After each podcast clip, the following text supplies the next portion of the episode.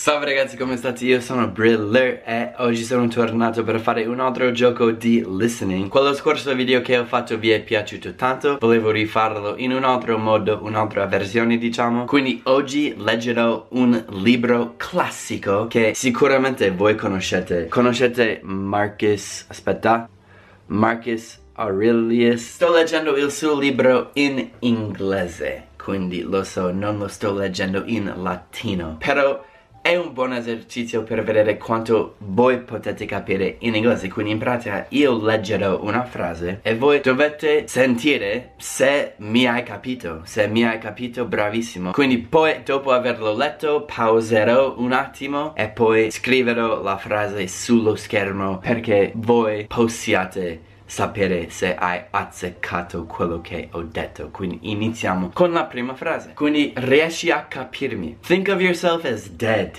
You have lived your life. Now take what's left and live it properly. Mi avete capito? Usate la vostra tastiera. Se usate la freccia sinistra potete tornare 5 secondi. Quindi riascoltami quando devi. Però la frase che ho detto era questo. Think of yourself as dead. You have lived your life. Now take what's left and live it properly. Andiamo alla seconda frase, ragazzi. La seconda frase è To love only what happens, what was destined. No greater harmony. Mi avete capito? Pensateci, riascoltami se devi. La frase che ho detto era To love only what happens what was destined. No greater harmony. Ok, allora ragazzi, la mia terza frase, anzi la terza frase di Marcus è Things have no hold on the soul. They have no access to it. Cannot move or direct it. It is moved and directed by itself alone. Mi avete capito? Sono curioso. Rimettetemi. Adesso vi leggo quello che ho detto. Things have no hold on the soul. They have no access to it, cannot move or direct it. It is moved and directed by itself alone. Ok ragazzi, siete a 3 su 3? Non lo so, andiamo a numero 4. Numero 4 è So other people hurt me? That's their problem.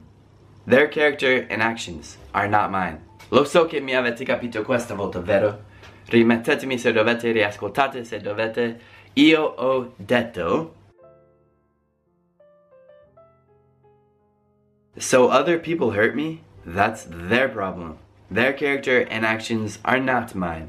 Allora ragazzi, andiamo a frase numero 5. Numero 5 è The best revenge is not to be like that. Mi avete capito questa volta? Ho detto the best revenge is not to be like that. Quindi ragazzi, adesso vi rivelo la risposta giusta e io ho detto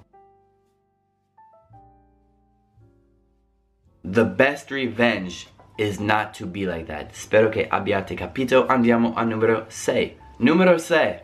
Look inward. Don't let the true nature or value of anything elude you. Un'altra volta. Look inward. Don't let the true nature or value of anything elude you. Questo ha un vocabolo difficile, difficile alcune parole difficili da sapere, però ragazzi io ho detto Look inward. Don't let the true nature or value of anything elude you.